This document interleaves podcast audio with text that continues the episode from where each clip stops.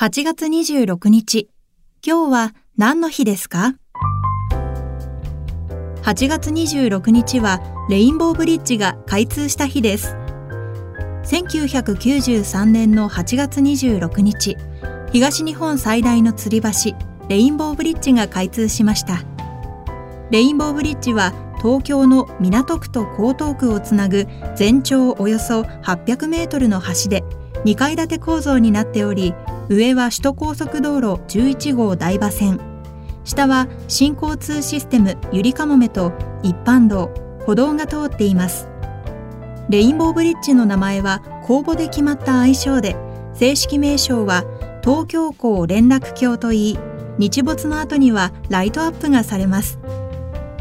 橋の周辺から見える海と人工的なビル群、東京タワーが立ち並ぶ景観が美しく、ドライブコースとしても人気があります。今日は何の日？